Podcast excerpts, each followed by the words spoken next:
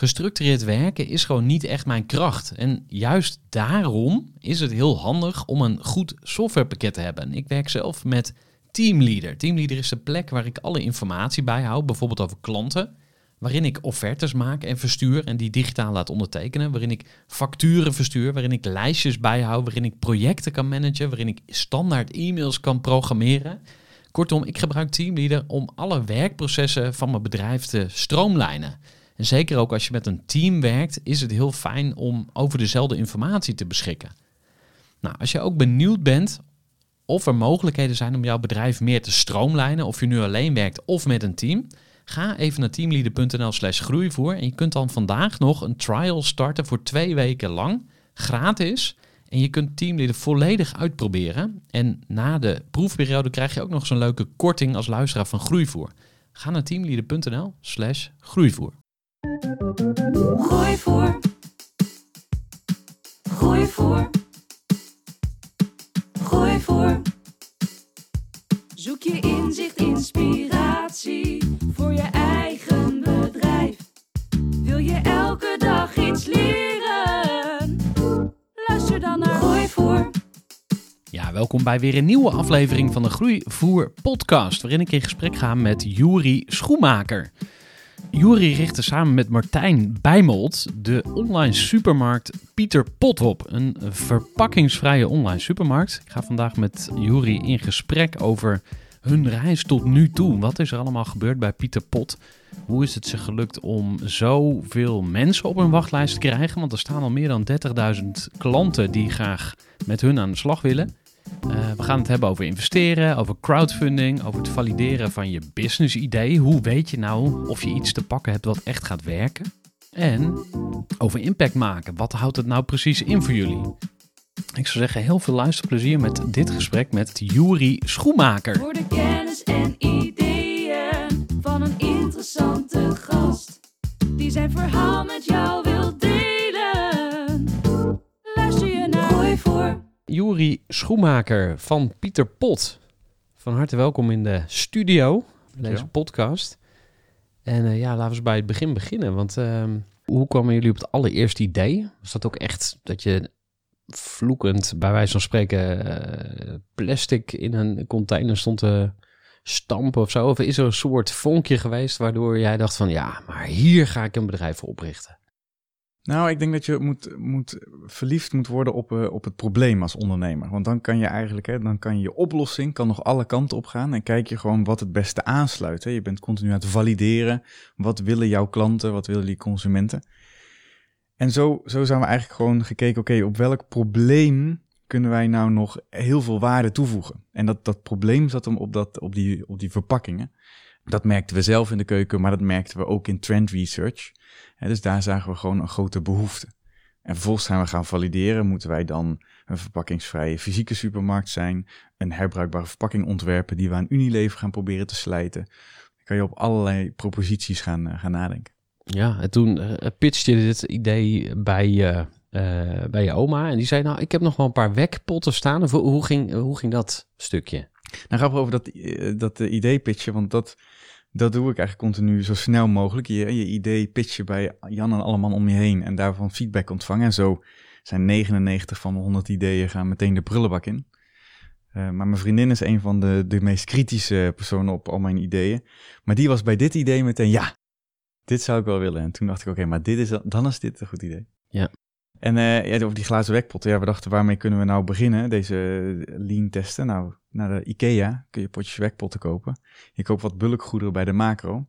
Je vult het in die potten. Je stapt op de bakfiets en je kunt gaan testen. Ja, dus eigenlijk, want ik hoor je inderdaad dingen zeggen die ik ook herken uit het lean startup gedachtegoed. Hè? Dus dat is eigenlijk uit, uit Amerika, Silicon Valley eh, voor een groot deel afkomstig. Ga niet al je tijd verspillen aan een idee waar toch niemand op zit te wachten, maar probeer zo snel mogelijk iets te krijgen wat uh, werkt. Hoe ver zijn jullie nu in jouw beleving met uh, het valideren van het businessmodel? Jullie hebben net ook een hele zak geld opgehaald. Daar gaan we waarschijnlijk uh, nog uitgebreider over spreken straks. Maar hoe, hoe ver zijn jullie nu? Ja, en goed dat je dat noemt, want zo zien wij het ook. Hè? Wij zijn continu aan het valideren en eigenlijk zijn we nog steeds aan het valideren. Hè, dus mensen zeggen van, wow, jullie zijn eh, succesvol als we overal in de media komen. Nou, dat, dat is natuurlijk ook geen graadmeter van succes, maar we zijn ook helemaal nog niet daar waar we willen zijn.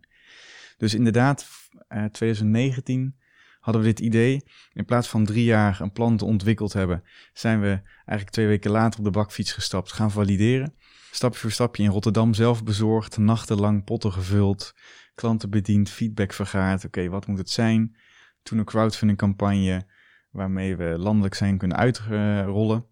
Maar eigenlijk zijn we nog steeds aan het valideren. Hoe groot is die markt nou? En hoe breed moet ons assortiment zijn om het gemak te bieden? Wat moet het prijsniveau precies zijn? Kan er nog een duurzamere verpakking zijn, herbruikbaar, dan die glazen wekpot, die toch wel wat zwaar is? Dus we zijn nog, uh, wij willen verpakkingsvrij de norm maken. En, uh, en daar zijn we nog lang niet. Dus wij zijn nog steeds aan het valideren hoe daar te komen. Ja, ik hoor je zeggen, uh, ja, je moet ook niet te lang nadenken. Kom gewoon in actie. Maar er moet een moment zijn geweest waarop je dacht van ja, dit is, we hebben echt iets te pakken. Kan je je nog herinneren wat dat moment was? Ja, eigenlijk denk ik dat je daar heel veel ups en downs in hebt. Dat, ik denk dat meer ondernemers dat herkennen bepaalde momenten denk je, ja, je gelooft er volledig in en je, je bent in een high en uh, je denkt, dit is het. En op een ander moment denk je, oh, waar ben ik aan begonnen? En hoezo dacht ik er zo positief over? En zo hebben wij ook meerdere van die ups en downs gehad. Dus het eerste moment dat we het idee bedachten, toen eigenlijk een website online gooiden om te testen hoeveel vragen nou was, zonder dat we nog iets hadden, kregen we heel veel tractie. Toen dachten we, ja, dit is het. Toen zijn we het gaan aanbieden, zijn we op de bakfiets gestapt. Toen dachten we, ja, dit is het. Toen stopten we al ons spaargeld erin. Martijn en ik uh, met z'n tweeën dit opgericht, al ons spaargeld erin gestopt. Toen bleek er helemaal geen werkend business case te zijn. Ons, ons spaargeld was inmiddels op. We kregen de case niet rond in Rotterdam. En zaten we eigenlijk aan de grond van ja, dit werkt niet. We zijn net als die verpakkingsvrije winkels, we redden het gewoon niet. En toen bedacht, oké, als we nou niet zelf die bezorging doen, dat outsourcen, met PostNL Food bezorgen nou in heel Nederland, dan kan het veel schaalbaarder, dan is die markt groter kregen wat media-aandacht, waardoor een enorme wachtlijst ontstond. Nou, dat was weer de bevestiging die we nodig hadden. Oké, misschien moeten we die kant op. Dus een crowdfunding landelijk. Nou, toen geloofden we erin. Maar zo, ja, zo is dat nog steeds ups en downs. Wat was voor jou echt het moment waarop je dacht van ja, ik stop ermee. Dit, dit, dit gaat hem gewoon niet worden. Op het moment dat eigenlijk ja, mijn, mijn spaargeld inmiddels wel op was. En, um, en er ja, geen werkend business case leek te zijn in één stad. We wilden, eh, wat plan was, valideren, dan investering ophalen om op te schalen. Maar welke investeerder gaat investeren in een business case die in één stad al niet werkt? Waarom dan opschalen naar meerdere steden? En ik, op dat moment geloofde ik nog heilig, we moeten die bezorging zelf blijven doen. Want dan heb je het laatste contact met die klant zelf aan de deur. Dus ja, dat was eigenlijk het moment uh, dat ik dacht van ja, uh, misschien, misschien was dit toch uh, een hoopvol idee, maar werkt dit niet?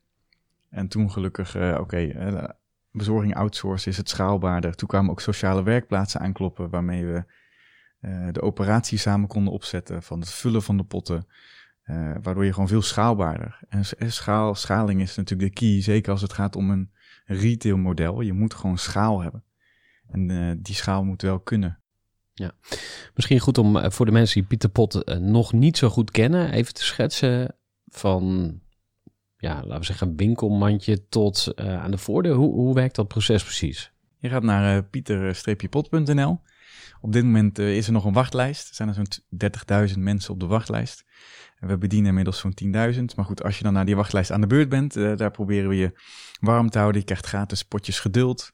Als je op die wachtlijst staat, gratis producten. Als je dan aan de beurt bent, krijg je een account. Daarmee kan je gewoon bestellen. Je kiest de boodschappen die je zelf wil. Wij bieden alle voorraadkastproducten aan. Dus uh, alles in je, je koffie, thee, je noten, je ontbijtgraan, je pasta, je olijfolie, je koekjes. En ook wat non-food, shampoos, wasmiddelen. Die bestel je. Je betaalt 2 euro statiegeld per pot. Krijgt het uh, de volgende dag uh, bezorgd in de avond thuis. En bij de volgende bezorging die je, of bestelling die je doet, geef je je lege potten mee terug aan die bezorger. Die registreert het aantal potten, zodat je dat staatsgeld terugkrijgt op je account, waarmee je je volgende bestelling kunt doen. Maar het is dus geen, uh, geen subscription model. Het is net zoals dat je bij Picnic of bij Albert Heijn online zou bestellen. En net zoals bij Picnic is er een wachtlijst voordat je kan bestellen. Ja, misschien wel interessant om daar even op in te zoomen. Want wat zijn eigenlijk je conculega's? Je noemde er al even een aantal. Uh, ik moest ook nog aan Crisp denken, die nu ook veel eh, media-aandacht krijgen. Waar, waar bevind jij je in het speelveld van ja, online retail van kruidenierswaren, zouden we het Ja. kunnen noemen. Aan de ene kant heb je de, de, de online supermarkten die heel erg op het gemak zitten. Albert Heijn, Jumbo zijn degene met het grootste assortiment. Picnic zit natuurlijk op het gemak en gratis bezorging vanaf 25 euro. Crisp zit heel erg op de verse. Ze noemen het knettervers. En eh, meer, ja, toch wel wat hogere kwaliteit producten, maar ook een wat hoger segment.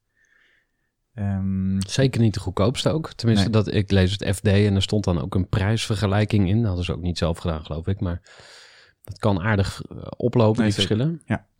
is eh, flink, eh, voor mijn gevoel ook flink wat duurder. Dan heb je nog de partijen zoals boerschappen, rechtstreeks. Die zitten meer op het, op het biologische, het lokale. Zijn vaak eh, ook eh, ja, soms pakketten, zeg maar, of boxen. De wortelbox, heb je die al gezien? Nee. Ja, die kwam ik laatst dus tegen. De, maar die bestaat dus ook. Dus de wortelbox. En het is opgericht door een paar mensen die komen uit de AGF. Aardappelen, groente, fruit. Ja. En die dachten ook van ja, fuck it. Die, die supermarkten, daar zijn we zo klaar mee. Die knijpen ons allemaal uit. We gaan het zelf doen. Dus die hebben de wortelbox. En dat is een box vol groenten. En die kun je dan inderdaad eh, op abonnementsbasis afnemen. Perfect voor jou. Ja, nou daarom. Dus ik heb ook contact met ze. En eh, we zijn aan het nadenken over een soort van sponsordeal. Om af en toe eh, wortelboxen weg te geven. Maar ik dacht ook wel, dat is denk ik bij heel veel ehm eh, retailmodellen de uitdaging van hoe kun je het gemak op zo'n niveau brengen. Dat de druk bezette mens, eh, druk bezette mens eh, daar eh, mee uit de voeten kan. Ja. Want ja, waar zijn we dan druk mee? Clubhouse, weet ik veel, allerlei bullshit. Maar toch, hè, we hebben de ervaring van ik wil alles in twee swipes kunnen regelen. Hoe gaan jullie daarmee om? Ja, en dat is precies ook de crux, hè, dat het... Je wilt die, eh, die betere keuze vaak wel maken, maar het moet gemakkelijk zijn. Het moet niet te duur zijn. En daar proberen wij eens op te richten. Tegelijkertijd zijn partijen als Picnic, die maken de standaard ook nog hoger. Hè. Zij maken het zo gemakkelijk dat wij weer moeten opboksen tegen dat gemak, als het ware. Eh, maar dat is de reden waarom we online zijn begonnen. Dat je niet met je eigen potten naar een specifieke eh, fysieke winkel moet die alleen op bepaalde plekken zit, je die potten mee moet terugnemen, maar mij bezorgen aan je deur en nemen die verpakking mee terug. Dus ja, vergeleken met verpakkingsvrije winkels zijn wij veel gemakkelijker. Vergeleken met een picknick zijn we natuurlijk minder gemakkelijk, want ja, wij hebben niet heel het assortiment. Wij hebben bepaalde producten, dus naast ons zal je alsnog ook eh, naar de Albert Heijn moeten gaan of bij een picknickbestelling. Eh, en daar proberen wij dus continu te valideren om wel het minimale gemak te bieden. Ehm, en het leuker te maken. Die glazen wekpotten staan veel mooier in je keuken dan al die verpakkingen. En eh, de, de productkwaliteit blijft ook heel goed in die glazen wekpotten. Eh, en doordat het dus niet duurder te maken, gewoon op die manier verleidelijk te maken. Je zijn begonnen als twee vrienden met een, eh, met een idee. Of eigenlijk met een probleem wat je wilde oplossen. Maar Hoe ziet jullie organisatie nu uit? Eh, Martijn is verantwoordelijk voor de, voor de achterkant, dus hij zorgt dat eh, de hele operatie staat. En inmiddels de, sinds we beginnen al eh, vier keer verhuisd naar een grote warehouse. Eh, dus dat is ook gaaf. Ik ben verantwoordelijk voor de voorkant, dus dat betekent de branding, de marketing, PR. En inmiddels, ik vind dat lastig te vertalen naar FTE, maar eh, we zijn in ieder geval met zo'n 25 man die eh, in de organisatie helpen. En dat staat dan nog los van de sociale werkplaatsen, waar nog een heleboel sociale werkers dagelijks potten vullen eh, en ook eh, in de orderpick helpen. En hoe ziet die organisatie er verder uit? Ja, we hebben een deel assortimentsteam. Dus die zijn bezig met producten toevoegen aan ons assortiment. We hebben een deel in de operatie, die eh, bij het orderpikken, dat is natuurlijk het hart van de operatie. En dan hebben we nog een deel aan de marketingkant, dus online marketeers, de content manager. Even een korte onderbreking met een belangrijke vraag aan jou. Want wat heb jij geregeld voor het geval je van de ene op de andere dag zou komen uit te vallen? Wat gebeurt er dan met je bedrijf, maar vooral wat gebeurt er met jou persoonlijk en ook in financieel opzicht? Samen met ASR voerde ik drie openhartige gesprekken over tegenslag en veerkracht. En dat deed ik met Saskia, Vincent en Pieter. Ondernemers met een bloeiend bedrijf die van de ene op de andere dag niet meer konden werken. En die verhalen hoor je in aflevering 256, 257 en 258 van deze podcast.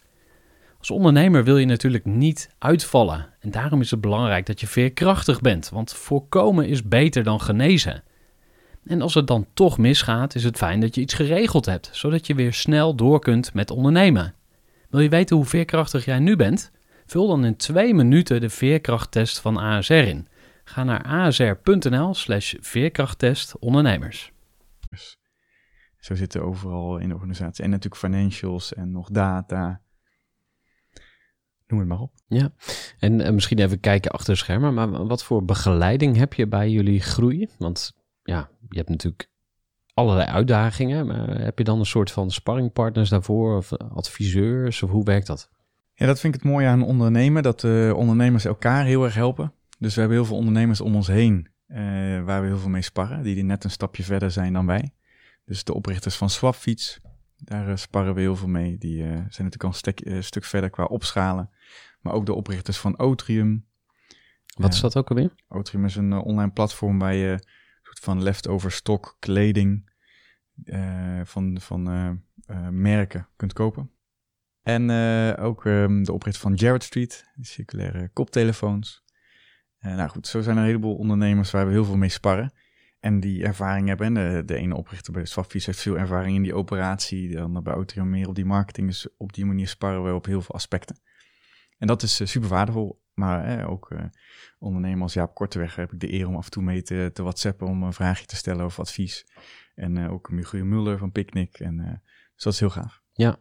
ja, want Jaap die zit dan op de trekker en dan krijgt hij een appje van jou. Wat, wat zijn dan dingen waar je, die je voorlegt of waar je dan wel eens advies over wil? Nou, dat zijn kleine dingetjes. Ik bedoel... Uh, uh, wel of geen Tesla? ja. Nee, nee, het, het gaat um, ja, over strategische stappen. En um, wat, wat gewoon heel mooi is bij de vegetarische slagen is hoe zij um, ook niet vinger wijzen naar, naar, naar de, de andere industrie, maar juist die doelgroep proberen te bereiken die nog wel hè, van, uh, van vlees houdt. En juist met de Mora gaat samenwerken om daar een doelgroep mee uh, te bereiken die anders nooit had gekozen voor vegetarische hamburger. Uh, maar met Mora wel dat wil proberen. En zo proberen wij ook hè, niet vinger te wijzen naar de Unilevers of de Albert Heijns, maar juist met hen te werken. En we hebben eigenlijk zelf lawaai gemaakt en laten zien, kijk, dit is de vraag van de consument. Dit willen mensen, kijk hoe hard we groeien. En daarom zijn we nu in gesprek gekomen met dat soort partijen om samen ook uiteindelijk met hun samenwerking op te zetten.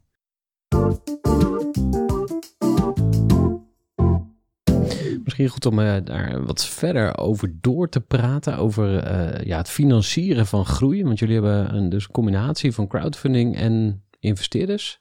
Nee, uh, het zijn twee verschillende momenten geweest. Ja, oké. In ja. eind 2019 hebben we een crowdfunding campagne gedaan. Dat was echt met de crowd. Daar hebben we drie ton opgehaald. Uh, waarmee we landelijk konden uitrollen in het voorjaar van 2020. En toen zijn we landelijk uit gaan rollen en toen ontstond er een enorme wachtlijst die nog veel groter werd. Uh, dat zijn er dus nu zo'n 30.000. En toen dacht ik, oké, om dat uh, niveau te bereiken hebben we nog meer kapitaal nodig. Dus toen zijn we met investeringsfondsen gaan, spraken, gaan praten. En dat is een heel lang proces, maar in december hebben we, of in november was het, hebben we uiteindelijk 2,7 miljoen opgehaald bij drie professionele investeringsfondsen. Dus dat staat los van die, uh, van die crowdfunding. Ja, is dat dan VC? Uh... Ja, inderdaad. Het zijn dan VC's en dan wel impact-gedreven VC's. Dus zij investeren alleen in startups die ook impact maken. Ja, wat, wat is een VC ook alweer? Ja, een venture capital zoals het heet. Het zijn investeringsfondsen, dus zij hebben uh, een hoop investeerders in hun fonds. Zij hebben een hoop geld, een pot geld, en die investeren zij weer in bedrijven om uiteindelijk als doel daar rendement mee te maken. En dit zijn dan vroege fase investeringsfondsen. Dus zij stappen redelijk vroeg in dat er nog veel risico is. Dus zij hebben een portfolio aan bedrijven waar ze ook weten, een aantal zullen het misschien niet redden. Maar een aantal zullen, als het goed is, heel succesvol worden. En dan zijn zij zo vroeg ingestapt dat die waarderingsmultiple heel groot kan zijn. En ze daarmee uh, uiteindelijk een positief resultaat boeken. Ja. Hey, en die uh, crowdfunding, hoe heb je dat precies aangepakt? Dat was via het platform Crowdabout Now. We hadden toen al een kleine wachtlijst landelijk, terwijl we alleen nog Rotterdam bezorgden, maar ook heel veel tractie, heel veel uh, nieuwsbrief, uh, subscribers en op social media. Dus daarmee gewoon flink die marketingkanaal uh, aangezet en gevraagd, goh mensen, jullie kunnen ons of een lening geven, die we in de loop van drie, vier jaar terugbetalen met een klein rendement, of je kunt een startpakket of waardebon kopen die we dan als we landelijk uitrollen in het voorjaar van 2020, die dan kan besteden. Dus een startpakket krijg je een verrassingspakket, een small, medium of large of een startbon die je kan zelf kan uitgeven. En het doelbedrag was 150.000 euro. Dat hadden we binnen een week. En uh, een paar weken later, uh, dus die drie ton. En dat zijn zo'n duizend mensen die gecrowdfund hebben. Ja. Zou je andere ondernemers aanraden om te gaan crowdfunden? Zeker. En eh, ik zie wat zijn de voor- en nadelen, zeg maar? Ehm, nou, veel, veel voordelen. Eh, want het, het, zeg maar, het is ook een soort van validatie, zo zagen we het ook. En je kan ook zeggen dat je een bepaald aantal minimum klanten moet hebben om, eh, om, om uit te kunnen. En die soort van doelbedrag wat je stelt, is daar ook een validatie toe. Als we dat crowdfundingbedrag niet hadden gehaald, dan was het voor ons eigenlijk misschien ook wel einde verhaal geweest. Dus het is ook een validatie. Dat vind ik soms nog wel tegenwoordig bij Kickstarter-campagnes dat eigenlijk het doelbedrag zo laag wordt gezet, zodat dat binnen een uur of een dag wordt gehaald. Is een daar- trucje eigenlijk. Een trucje en daarmee hopen ze in het nieuws te komen. En dan, eh, kijk, we hebben vijf keer het doelbedrag opgehaald. Terwijl als ze alleen het doelbedrag hadden gehaald, hadden ze helemaal niet kunnen leveren. Nou, dat, dat vind ik niet helemaal ethisch. Een beetje cheaten, ja. Precies. Eh, wat ik wel ook eh, ethisch belangrijk vind bij crowdfunding is dat je het pas doet op het moment dat jij ook het gevoel hebt dat je garantie kan geven dat je eh, kan leveren dat je al iets gevalideerd hebt. Dus er wordt ook steeds meer gecrowdfund met enkel een idee en nog geen enkele validatie. En daar heb ik dan weer iets meer bedenkingen bij, want ja, je vraagt zoveel risico van die crowdfunder. En die crowdfunders zijn ook niet de experts. Kijk, als ik een investering vraag, een investeerder vraag van goh, ik heb dit idee, ik heb nog niks gevalideerd, maar ik wil kapitaal om het eh, te gaan uitvoeren, dan snapt die investeerder het risico dat hij neemt. Maar een crowdfunder misschien niet. Die denkt door een mooi filmpje van, oh, hè, dit is er al. Eh, of dit hebben ze al goed eh, gevalideerd. Of ja, nee, dit zie ik wel voor me. Dus dat eh, vind ik wel dat je als ondernemer goed moet verantwoorden. Ja, want ik hoor je best wel vaak ook dat woord ethisch gebruiken, ethiek. Misschien goed om daar eens bij stil te staan. Wat zijn eigenlijk de kernwaarden waar jullie meewerken of voor staan? Ja, we hebben een aantal, eh, zoals meerdere bedrijven natuurlijk, maar denk ik een aantal kernwaarden die we eigenlijk, maar die proberen we zowel intern als extern. eh, dus onze merk, interne kernwaarden zijn ook onze merkwaarden. En één daarvan is transparantie. Eigenlijk dat niks bij Pieter Ponte geheim eh, moet zijn. Dus dat vinden we heel belangrijk. Nou, één, we staan natuurlijk voor impact. Hè. We zijn hier om verpakkingen te besparen en jouw CO2-footprint te reduceren. Ehm, dus dat is heel belangrijk. En, en we leren door te doen. Dus we continu valideren we stappen en proberen we feedback te vragen van de klanten en daarmee een stap verder te maken. In plaats van dat we claimen dat we het al weten en dat we een bepaalde kant op gaan en dat daar niet meer van af te wijken is. Ehm, ik zou graag eens willen kijken naar jullie groeipad voor de toekomst. Dat is extra interessant omdat je natuurlijk eh, ook funding opgehaald hebt. Hè? Van hoe, hoe lang kan je het uitzingen met dat geld? Je noemde al even Jaap Korteweg van de vegetarische slager. En we kennen allemaal het succesverhaal van de verkoop aan Unilever. Hè, waar die gewoon eh, een hele mooie som geld van, eh, mee kreeg. En, en ook het product mainstream maakte. Dat hoor ik ook in jouw verhaal terug. Van we willen het eigenlijk mainstream maken. Maar bijna niemand kent het verhaal van die tien jaar die eraan vooraf ging. Met alle afwijzingen. En datzelfde geldt bijvoorbeeld voor. eh, ik heb een podcast opgenomen met ehm, eh, cheap tickets. Ja. En iedereen kende op een gegeven moment cheap tickets. Maar hij zei ja, maar de negen jaar daarvoor. Toen we echt een, niemand kende ons. Die hebben we ook gedaan. Precies. Hoe lang denk je dat, ja, dat het nodig heeft om inderdaad echt door te breken? En hoeveel tijd wil je het geven? Heb je een soort groeipad in je hoofd, ook in de tijd? Ja, ik denk zeker dat je inderdaad minstens zo'n vijf jaar nodig hebt. Eh, of misschien dus wel vaak tien inderdaad. Want eh, dan denken mensen vaak, oh, maar ze, mensen dachten dan misschien ook op dat moment dat vegetarische slager dan, dan net was. Of eh, op het moment dat het mainstream werd of die cheap tickets. Maar inderdaad, die jaren die erachter zitten. En dat zie je eigenlijk heel vaak. Dus ook wij, en nu denk ik soms van wow, we hebben grote awareness, want we hebben zo'n wachtlijst. Inmiddels hebben we wel totaal dan zo'n 40.000 mensen ingeschreven. En eh, nou, soms word ik aangesproken op straat, maar op andere plekken weet echt helemaal niemand wie wij zijn. En zijn er mensen van, ja, ik vertelde over Pieter Pot in een groepje, maar echt niemand kende jullie. Dus eh, om het echt mainstream te maken, daar zit nog zo'n zo'n groot groeipad. Dus ja, wij, daar, daar, eh, ons doel wel om, eh, om over die vijf jaar eh, proberen, zeg maar, de gemiddelde consument eh, in ieder geval awareness gecreëerd te hebben dat wij er zijn als alternatief. Maar misschien op dat moment ook al richting eh, dat verpakkingsvrij ook steeds mainstreamder is in de bestaande supermarkt. Dat je daar een deel van je assortiment op verpakkingsvrije manier kan doen, dan wel in de Pieter Pot potten. Dus ja, eh, die tijdlijn is nog wel de komende vijf jaar dat we, dat we daar onze doelen op hebben gesteld. Gooi voor. Groeiclub. Ja, en en een van mijn favoriete manieren om te leren is van andere ondernemers. En ja, daarom ga ik zo graag in gesprek met ondernemers voor de Groeivoer podcast. Dat is ook waarom ik de Groeiclub voor Ondernemers heb opgericht. De Groeiclub voor Ondernemers is een netwerk en een groeiprogramma in één. In een jaar tijd ga je intensief aan de slag met jouw groei. Je begint met 12 weken Geniaal Groeien, het Geniaal Groeiprogramma van Groeivoer, waarin je een plan maakt dat de basis vormt voor jouw ontwikkeling. Daarnaast hebben we acht maandborrels en vier kwartaalbijeenkomsten waarin we elkaar scherp houden. Als je benieuwd bent naar de Groeiclub voor Ondernemers, laat even van je horen. info.groeivoer.nl, stuur een mailtje en ik nodig je uit om even een keer langs te komen. Natuurlijk is deelname aan de Groeiclub voor Ondernemers niet gratis, maar het is wel echt super waardevol. Dus als je benieuwd bent, als je denkt van hé, hey, het lijkt me relaxed om meer op koers te blijven, geïnspireerd te worden, aan nieuwe klanten en samenwerkingen te komen. Kortom, wil je getriggerd worden door andere ondernemers? Neem even contact op en misschien is de Groeiclub voor Ondernemers wel iets voor jou. Nou, hoogste tijd om terug te gaan naar het mooie gesprek met Juri Schoenmaker. Wat kunnen we nog meer van hem leren? Let's find out. Luister lekker verder naar Gooi voor. Maar je zei net wel iets interessants. Je, zei, je zegt alleen maar interessante dingen natuurlijk, maar je zei net ook eh, verpakkingsindustrie. Tenminste, ik dacht meteen van, oh, maar wacht. Maar dan gaan we een andere kant op. Als je zegt van, we zijn niet meer een, een retailer. Het gaat ons niet om die voeding, het gaat ons om de verpakking. Mhm. Eh, wat zijn dan de denkrichtingen? Waar, waar, waar gaat het dan naartoe? Want eh, wekpotten, leuk. Niet heel praktisch misschien, maar Nee. eh, dus heb je wordt daar een bepaalde visie op? Ja, er wordt sowieso niet wekpotten. We zijn nu al bezig met onze eigen pot ontwerpen. Die nog veel duurzamer gaat zijn dan die glazen wekpot. Het gaat lichter van materiaal zijn. En is eigenlijk een soort van de eerste ideale circulaire verpakking. Die hergebruikt kan worden, gewassen worden. En daarmee duurzamer is dan alle andere gerecyclede of eenmalige verpakkingen. En dan heb je dus ook iets unieks wat je ook kan aan- gaan bieden inderdaad aan andere producenten of aan andere merken die in die verpakking kan gaan zitten. Waar dan staatsrecht op zit. En eigenlijk moet je dan ook denken aan hè, het, bierflesje, de petfles. Maar je wordt dan inderdaad een verpakkingsexpert.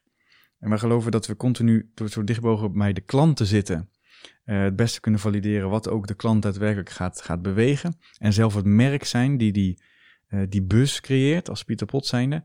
En vervolgens daarmee ook een blueprint creëren die kan gebruikt worden voor andere partijen. Maar aan, de, aan die kant zou je dan, ja, dan word je veel meer B2B. Dan word je eh, ja, een, een facilitator van het, van het systeem, van de keten. Word je er warm van? Eh, ik zelf eh, zal altijd aan die consumentenkant blijven zitten Waarom? en aan de merkenkant. Ehm, nou, ik, ik heb zelf persoonlijk minder. Kijk, eh, op het hoog niveau is de interesse om impact te maken en die zo schaalbaar mogelijk te maken. Maar ik heb zelf minder interesse in, in operationeel, in, eh, in fabriekslijnen, in, in, eh, in die keten te creëren. Ik wil aan de consumentenkant continu valideren wat consument ook daadwerkelijk beweegt en, en, en, en verleidt. En dat we niet iets heel moois idealistisch creëren, wat vervolgens gewoon niemand koopt. Dus ik blijf altijd aan die consumentenkant, aan die, aan die branding marketing. En daarmee de input leveren om aan de andere kant misschien te stimuleren daar een beter systeem voor te maken. Ja. En die andere kant, dat is je compagnon. Ja, Martijn, die, eh, die wordt helemaal warm van de operatie en, en, en het echt eh, het product creëren en zo'n service creëren die levert eh, waarom gevraagd wordt. Want jullie zijn zakelijk getrouwd. Wat vind je nou zijn leukste eigenschap? Ja, ik denk dat hij nooit, nooit, nooit, nooit, ja, wat staat de term voor, naast de schoenen zal lopen. Dus zeg maar oneindig ehm, ja, bescheiden, terwijl hij echt, echt eh, heel, heel hoog presteert, zeg maar. En ook echt eh, dag en nacht werkt. En, eh, en Pieter Pot had echt, echt niet waar het had gestaan zonder hem. Maar ja, de- er is een soort van... We vertrouwen elkaar volledig, dus we hebben nauwelijks meetings samen. Ik vertrouw gewoon volledig wat hij doet. En, en ja, hij mij, dus we zitten niet bij elkaars meetings om daar een vinger in de pap te hebben. We bellen elkaar om te updaten waar we zitten en strategische beslissingen maken we samen. Maar het, het gevoel dat daar niks qua, qua trots zit of qua, qua bewijsdrang of iets dergelijks. We, we zijn gewoon aan het vlammen, we zijn aan het groeien. We maken die impact en daar genieten we van. En dat is, ja, dat is super gaaf. Nou, klinkt als een eh, mooie samenwerking. En ik ben toch benieuwd wanneer de deuren slaan. Want wa- wa- wat is nou een moment waarop je echt denkt van ja, hier komen we niet uit. Tussen ons zijn die er eigenlijk nauwelijks eh, geweest. Ik, eh, ja, ze zullen vast ook nog wel komen. En als het eh, bij groei komen heel veel groeipijn en heel veel moeilijkheden. We hebben wel wat buikpijnprojectjes, zoals in die nieuwe pot ontwikkelen. Daar zitten echt heel veel haken en ogen aan. Kunnen we daar eens op inzoomen? Wat, wat, wat, wat is er dan zo spannend aan een pot ontwikkelen? Nou, dat er heel veel aspecten aan zitten. Eén heb je het duurzaamheidsaspect. Dus wat is nou het, het materiaal dat eh, zo, eh, eh, zo licht gewicht is? Qua CO2 footprint is het dan uiteindelijk toch een kunststof. Daar is dan weer de perceptie heel lastig, want mensen zijn heel erg anti-plastic. Maar het gaat eigenlijk om het eenmalige plastic dat het probleem is. Terwijl als je kijkt naar, als het om hergebruik gaat, kan een kunststof een veel duurzamere optie zijn dan een ander materiaal door het licht gewicht. En als we maar zorgen dat het van één soort is, die uiteindelijk dan volledig gerecycled kan worden, dan kan dat echt de duurzaamste optie zijn. Dan heb je ook nog de krasbestendigheid, omdat het met voedselproducten gaat. Hij moet food grade zijn, zodat je als je hem dan schoonmaakt, dat hij dan ook opnieuw te vullen mag zijn. Daar bestaat ook nog geen certificering voor. Dat is waarom het lastig eh, samenwerken is met een Unilever, want die wil bepaalde certificeringen. Dat je die pot ook, hè, dat die schoon genoeg is om opnieuw te kunnen vullen met een product. En ja, dus, dus daar zitten een heleboel haken en ogen aan. En dan moet je ook nog kijken naar uiteindelijk automatisering en dat die pot eh, eh, één maat, één, één standaard heeft en eh, uiteindelijk daar enorme vullijnen eh, mee kunnen creëren. Ja, dus dit was een, eh, echt een voorbeeld van een, van een buikpijnproject eh, wat jullie hebben. Maar Wat zijn nog meer dingen waar je dan als groeiondernemer buikpijn van krijgt? Nou, ik denk dat wij aan de vooravond staan van echt groeien. Ik bedoel, we hebben dus nu die enorme wachtlijst en we gaan in de komende maanden enorme hoeveelheden mensen toelaten. Waarmee we al die mensen blij kunnen maken. Best spannend. Tenminste, Ja. ik krijg er bijna plaatsvervangend eh, stress van. Eh, hoe, hoe kijk jij naar die... Nou ja, daar worden, we, daar worden we juist wel heel enthousiast van. En, en er gaan heel veel, we gaan tegen heel veel dingen aanlopen, maar dat hoort bij het ondernemen. Dus wij staan juist klaar. En dat heeft Martijn. Eindelijk, precies. soort van, ja. En daar, dat is ook een kwaliteit van Martijn. Die wordt gewoon blij van uitdagingen. Die wordt gewoon blij van als er iets misgaat en het moet opgelost worden. En dat, dat is zeg maar ook. Ik denk dat we beide heel, heel kort maar stilstaan bij wat, wat, er, eh, wat er fout gaat. En vervolgens meteen al onze energie en tijd steken in, in, eh, in de oplossing. En daarom dat we eigenlijk misschien dat we nog nooit met deuren hebben geslagen. Want we, we, ja, we hebben gewoon weinig tijd en energie voor om boos te zijn of te balen van de fouten die worden gemaakt. Maar we, we gaan gewoon meteen naar die oplossing. En Ja. meteen weer eh, het optimistische. Gewoon weer door.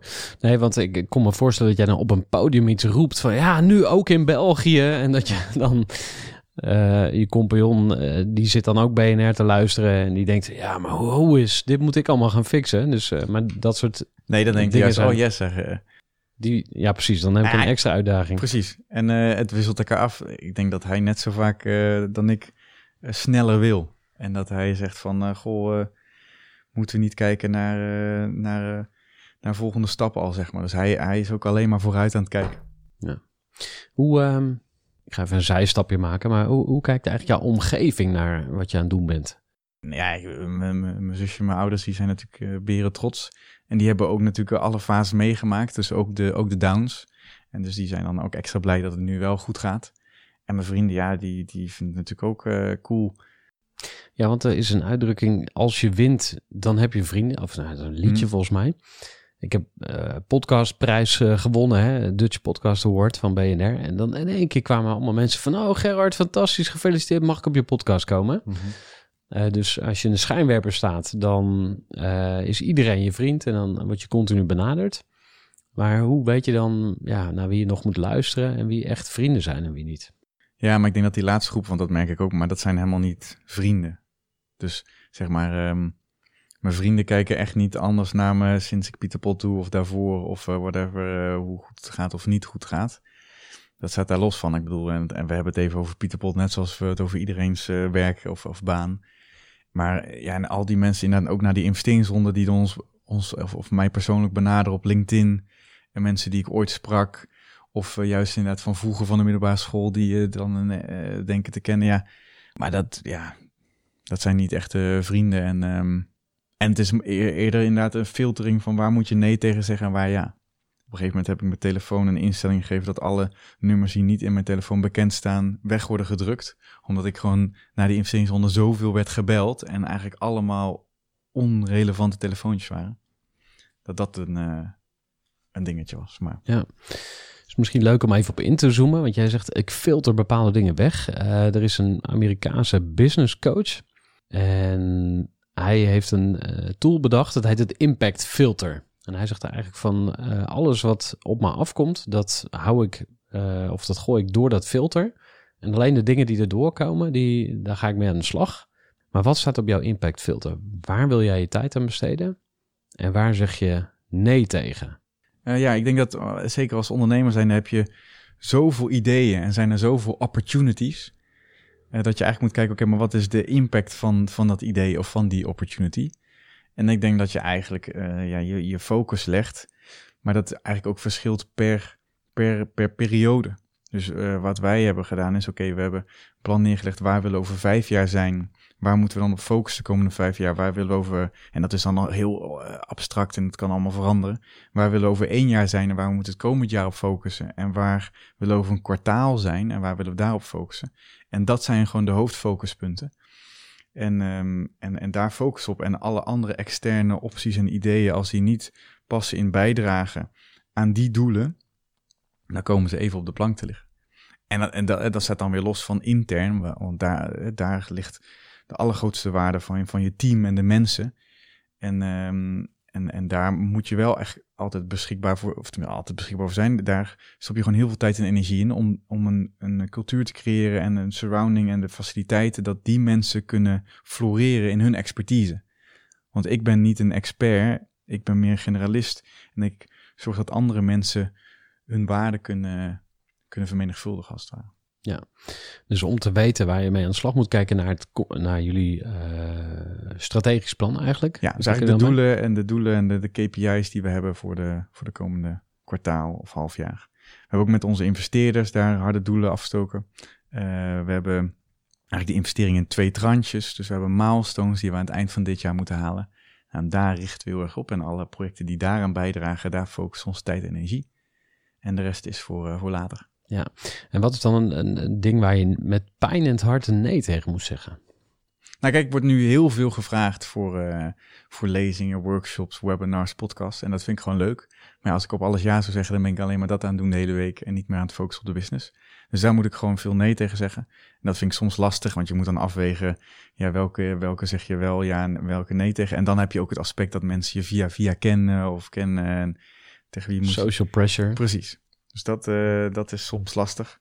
En soms zijn er ook gewoon hele goede ideeën. Waar je van denkt, ja, dit zou super gaaf zijn. Maar ja, levert het uiteindelijk die waarde? Uh, gaat het echt in iets resulteren? En, en dan, dan moet je toch soms nee zeggen, terwijl iets heel leuk kan zijn. Ja, um, we gaan richting afronding, maar ik heb ook nog wel een, uh, een, een, vraag die je misschien niet aan ziet komen. Maar geloof jij dat er meer is tussen hemel en aarde? Um, ik, ik geloof zelf uh, niet echt. Uh, ik ben wel ooit gedoopt, maar uh, ja, toch snel afgestapt van, van het katholicisme.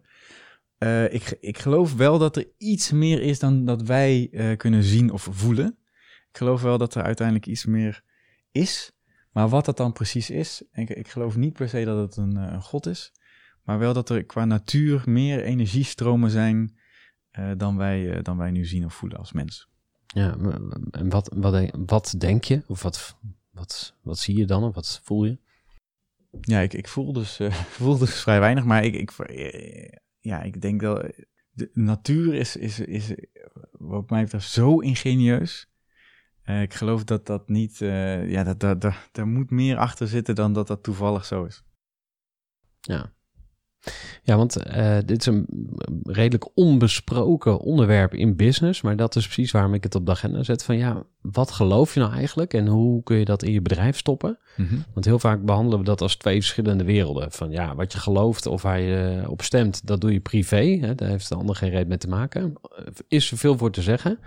Uh, en wat je op de, business, op de zaak doet, dat is uh, zakelijk. Ja, ja. En waar ik heel erg in geloof is die synthese van hey, waar sta je voor? Wat vind je echt belangrijk? Je hebt natuurlijk ook al dingen over verteld, hè? over ja. transparantie en uh, ja, de, de dingen die jullie willen veranderen aan de wereld. Ja. Nou, ik geloof ze- zeker als ondernemer dat jouw eigen waarden zich heel erg doorvertalen in jouw bedrijf. En dat mensen die bij ons werken zich ook aangesproken voelen door en hoe Martijn en ik zichzelf gedragen. En onze waarden en die ook zich doorvertalen in onze waarden van Pieter Pot. Dus ik denk dat zeker als ondernemer jouw waarden zich echt wel doorvertalen in, eh, in het zakelijke wat je doet. Ja, en misschien ook die energie. Dus, eh, want daar, ik, ik vind het ook fascinerend hoe, hoe de natuur in elkaar zit. Kijk, ik, ik ben heel christelijk opgevoed. Jij komt uit de katholieke nest, ik kom uit de protestantse achtergrond. En ja, ik zeg altijd, dat is er met de paplepel ingeslagen, zeg maar. Dat krijg je er ook bijna niet meer uit. Nee. Ik geloof gewoon ook in eh, dat alles verbonden is. Dus, en ja, noem het het universum of God of de natuur of weet je, al die labels die we erop plakken, dat is niet zo heel belangrijk.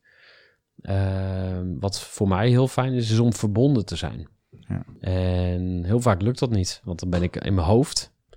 Dat hoor ik bij jou ook een beetje terug, hè? veel nadenken. Dus ehm, eh, En hoe, hoe vertaalt dat bij jou in, in het zakelijke? ik heb laatst een heel mooi gesprek gehad met iemand die zei van je, eh, Gerard, je hebt een open systeem.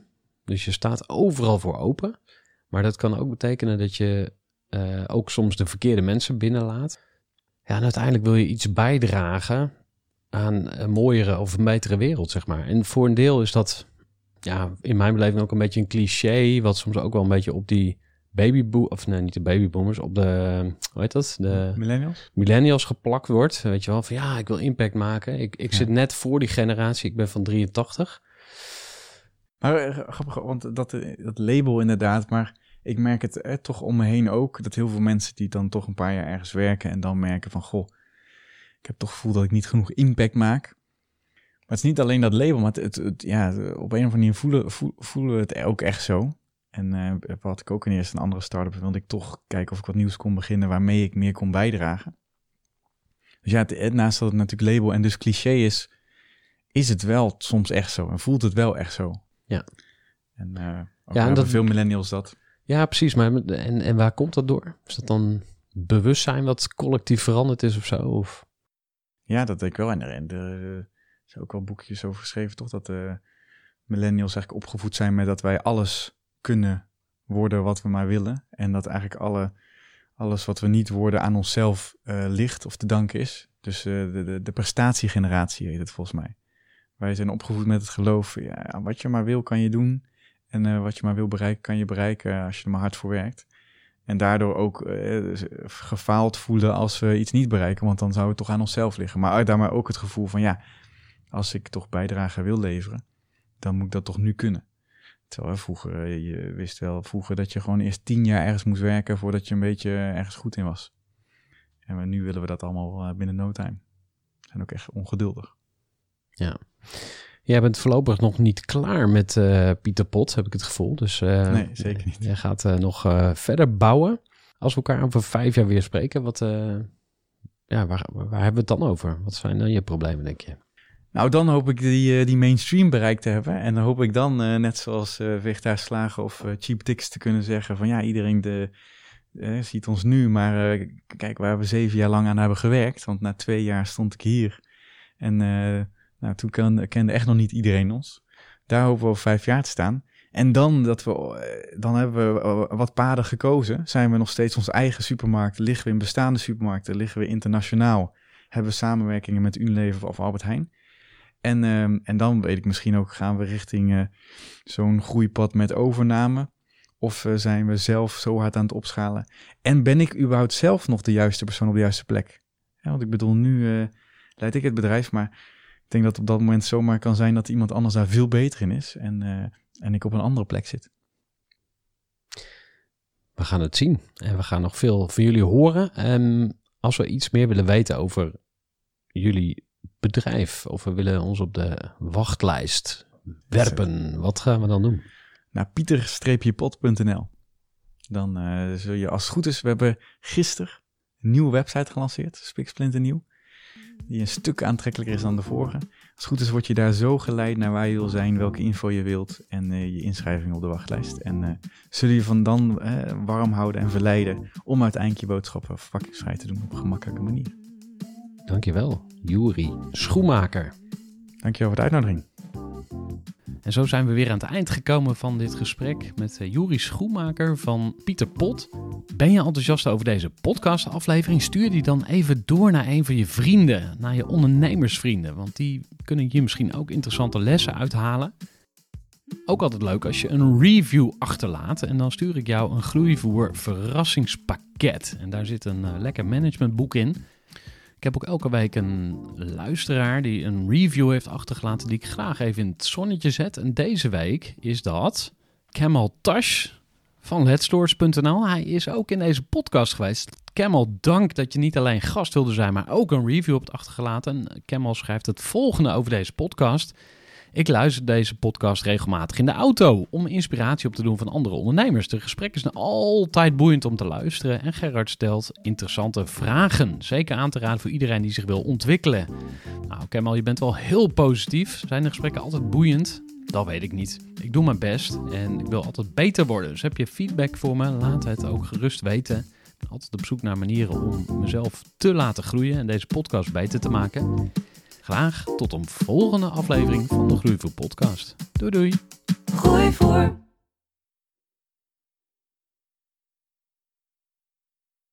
Gestructureerd werken is gewoon niet echt mijn kracht. En juist daarom is het heel handig om een goed softwarepakket te hebben. Ik werk zelf met Teamleader. Teamleader is de plek waar ik alle informatie bijhoud, bijvoorbeeld over klanten waarin ik offertes maak en verstuur en die digitaal laat ondertekenen, waarin ik facturen verstuur, waarin ik lijstjes bijhoud, waarin ik projecten kan managen, waarin ik standaard e-mails kan programmeren. Kortom, ik gebruik Teamleader om alle werkprocessen van mijn bedrijf te stroomlijnen. En zeker ook als je met een team werkt, is het heel fijn om over dezelfde informatie te beschikken. Nou, als je ook benieuwd bent of er mogelijkheden zijn om jouw bedrijf meer te stroomlijnen, of je nu alleen werkt of met een team, Ga even naar teamleader.nl slash groeivoer en je kunt dan vandaag nog een trial starten voor twee weken lang, gratis. En je kunt Teamleader volledig uitproberen. En na de proefperiode krijg je ook nog een leuke korting als luisteraar van Groeivoer. Ga naar teamleader.nl slash groeivoer.